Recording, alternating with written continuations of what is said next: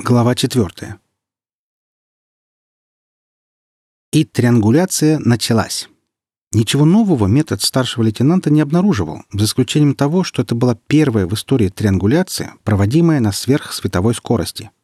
В обычном своем исполнении поиск местоположения определялся так. Заблудившийся звездолет посылал СОС, и если спасатели не появлялись, через 30, скажем, минут — то три ближайшие станции наблюдения легко брали пеленг и отправляли несчастненькому координаты по сверхсветовой связи. По крайней мере, звездолет знал, где он, что он и когда он. Увы, на долю экипажа Ильина никогда не находилась Гербовой и приходилось обходиться простой. То есть смекалкой, хитростью, айболитом и везением Сочинского. Триангуляция от Анискиной отличалась тем, что никто не пришлет вам никакого пеленга, и все придется делать самим – «Семьдесят два!» — проорал Сочинский в тот самый момент, когда навел прицельную планку секстанта на светило, размытое эффектом Доплера. «Есть семьдесят два!» — рявкнул находящийся в центральном отсеке Айболит-66, занося в память точное время восклицательного знака. Зная протяженность тоннеля, доктор лениво отминусовал время, необходимое звуку на преодоление полуторакилометровой дистанции. Колебания стенок тоннелей усиливали звук, однако законы физики никто не отменял. «Четырнадцать!» «Угол 23 градуса, 33 минуты и 2 секунды», — крикнул Ильин, справившись с вычислением угла по таблице Брадиса. Секстанты были самыми примитивными, градусных шкал с нониусами им не полагалось, и вычисление угла проходило через отношение сторон треугольника. «Принято 14», — зевнул Айболит, вращая рукоятку железного Феликса. В использовании музейного арифмометра не было ничего зазорного. Расчет мощности процессора для определения местонахождения и курса показал, что если Айболит будет расходовать джоули на операцию суммирования найденных угловых величин, то его система охлаждения сварит звездолет вкрутую.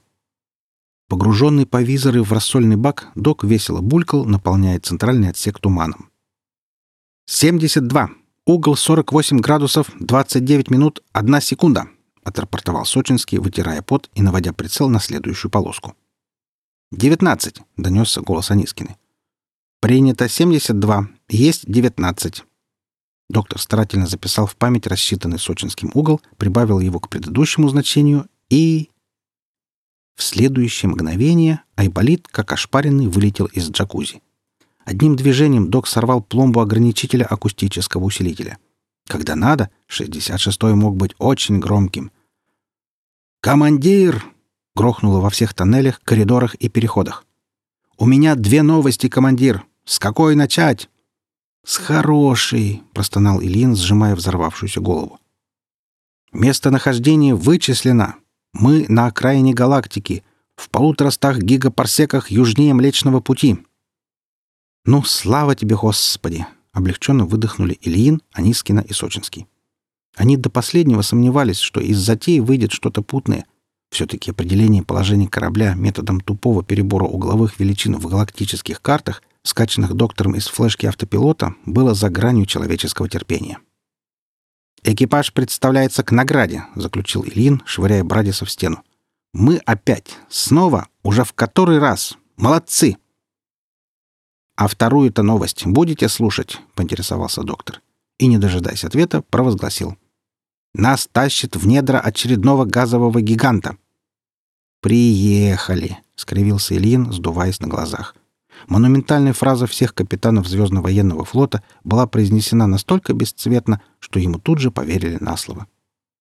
«Сколько у нас времени?» — безнадежно поинтересовался кто-то из экипажа. Конечно, можно было и не интересоваться. Какая разница, сколько там чего осталось, если поделать все равно ничего нельзя? Меньше трех суток. А потом, если скорость и курс не изменятся, мы войдем в гравитационное поле гиганта. Снизив частоту вещания до траурного марша, отозвался Айболит. «Кэп, отходную-то будем устраивать?» — поинтересовался младший лейтенант у. Команда заняла роскошный отсек в носовой полости корабля. По-видимому, это была капитанская рубка. Огромный во всю стену иллюминатор транслировал в прямом эфире размытые звезды. Бесшумные, холодные, плюя на судьбу человеческой жизни, они уносились куда-то прочь на сверхсветовой скорости. «Чем отмечать предлагаешь?» Кислым молоком? И без того кислее кислого, ответила за командира Алла. А покрепче ничего не осталось, док, обратился Сочинский к Айболиту. «Все, что было, на маневр ушло», — твердо заявил 66-й. Единственный из экипажа, он не полулежал на мягком диване, рассматривая пустыми глазами безжизненный потолок. «Эх, было бы немножечко коньячку», — мечтательно продолжил Сочинский, полутрезвенник в шестом поколении. «Никогда бы не подумала, что ты такой у нас алкоголик», — механически подколола старший лейтенант. Шпилька пролетела мимо, чуть всколыхнув прилизанные Севины волосы. Шутить никому не хотелось. Какие могут быть шутки, когда свихнувшийся корабль полным ходом идет на погибель, и нет никакой возможности его остановить? Конечно, они попробовали, хотя и осознавали, что без компьютера симбиота шансов до обидного мало. За четыре дня копания в синапсах звездолета великому доктору всех времен и народов удалось изменить рацион. С зеленой каши на сиреневые макароны. Сколько же потребуется времени для смены курса, док ответить не мог. Пять драгоценных часов зубная щетка в руках Сочинского измывалась над унитазом, желая договориться со звездолетом по-хорошему. И все пять часов псевдофаянсовый друг выворачивался наизнанку, вздыхал и топорщился водопроводными отростками безо всякой реакции со стороны гипердвигателей. В конечном итоге измочаленный младший лейтенант улегся в обморок отдохнуть, а туалет объявил санитарный час по самый четверг включительно. Ильин попытался взять космолет шантажом, заявив, что Брынза не будет больше никогда, если эта летающая скотина, как он выразился, не возьмет полградуса левее. Скотина в отместку снизила качество удоев до желудочного несварения, и Ильину пришлось забыть молоко до пятницы. Алла, рискуя единственным чудом уцелевшим скафандром, выбралась наружу и битый час вела огонь брынзой из докторского пневмоизлучателя в надежде соблазнить звездолет лакомством и увести таким образом с убойной траектории. Звездолет вздыхал и облизывался на каждый залп, но, по-видимому, твердо решив угробить свой экипаж, не отклонился от цели ни на миллиметр. Израсходовав полтонны замечательного продукта, Алла вспомнила свои 15 лет в морской пехоте со стороны лексикона и, изощренно облегчив душу, вернулась на борт. «А в этом что-то есть», — задумчиво проговорил Ильин. «В чем, капитан?» — повела носом Анискина. «Водочки захотелось на сон грядущий». «Да, вспомнил, что метаболизм у нас и шелезоидов одинаковый», — туманно пояснил командир. «И?» — навострил уши Сочинский. «Испорченный гипердрайв.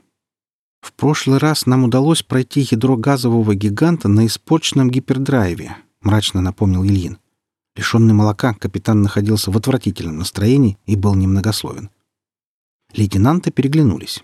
Им еще не приходилось отгадывать загадки своего командира. Во все времена тот был прозрачнее оптического стекла.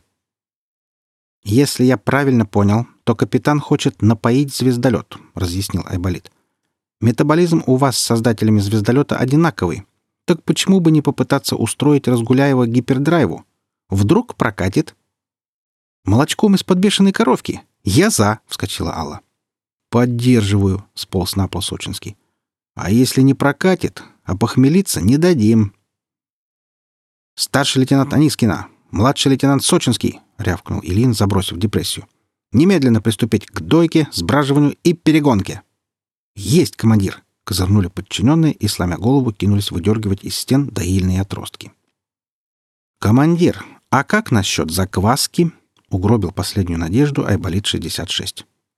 Команда мигом приехала на землю. Молока, пусть и не первой свежести, можно добыть сколько угодно, но без закваски идея вылетала в трубу. Глаза экипажа с надеждой уставились на Дока. Как уже сообщалось, если Док и был садистом, то лишь самую малость. Нет, на откинутом столике не появилась склянка с надписью «Дрожжи быстродействующие». На нем лежало нечто получше — свернутая резиновая трубка. Зловещий, не обещающий ничего никому и никогда клестир. Дождавшись, когда экипаж посереет лицом, Айболит прибавил к трубке полутораметровый эндоскоп, свернутый наподобие хлыста. «Доброволец может выбрать церемонию казни», — провозгласил Айболит, и в подтверждение этих слов увесистый эндоскоп со свистом рассек воздух напополам. «А что сразу Сочинский?» — автоматически возмутился младший лейтенант, но его никто не стал слушать. Времени на уговоры не было. Уже через пять секунд из севы были добыты бактерии заквасочного типа. Добыты, промыты, отсортированы, изучены и признаны годными к сбраживанию молока. К моменту запуска производства бактерии подросли, наделали себе побольше детей и до кучи размножились в геометрической прогрессии. Дня не прошло, как молоко пришло в сильно веселое настроение. Оно бурлило в наспех устроенном самогонном приборе, для нагрева которого Айболит вынужден был раскочегарить собственный процессор, уйдя в математику. Больше всего от наукоемких экзерсисов пострадала знаменитая теория Перельмана, которую доктор до завершения перегонки успел опровергнуть 902 способами. «Вздрогнули?» — озвучил немой вопрос капитан. Команда стояла вокруг стеклянной бутыли, до плеч наполненной густой прозрачной жидкостью. Стояла, завороженно наблюдая, как Айболит прописывает стене алкогольную капельницу. К исходу третьего литра звездолет дал о себе знать. Его заштормило, развернуло хвостом вперед, и носовые дюзы полыхнули тормозящим пламенем гипертяги, ускоряя встречу с ядром газового гиганта. «Экипаж представляется к награде за мужество», — отдал честь капитан Ильин. Он дал команде прочувствовать важность момента и добавил. «Посмертно. Еще никому не удавалось пройти ядро газового гиганта на испорченном гипердрайве хвостом вперед». «Если удастся, то мы войдем в анналы истории», — легкомысленно предположил Сева. «В анналы точно войдем. По самые ананасы», — поддержала его Алла. «К гадалке не ходи», — уверил всех Айболит. И они вошли.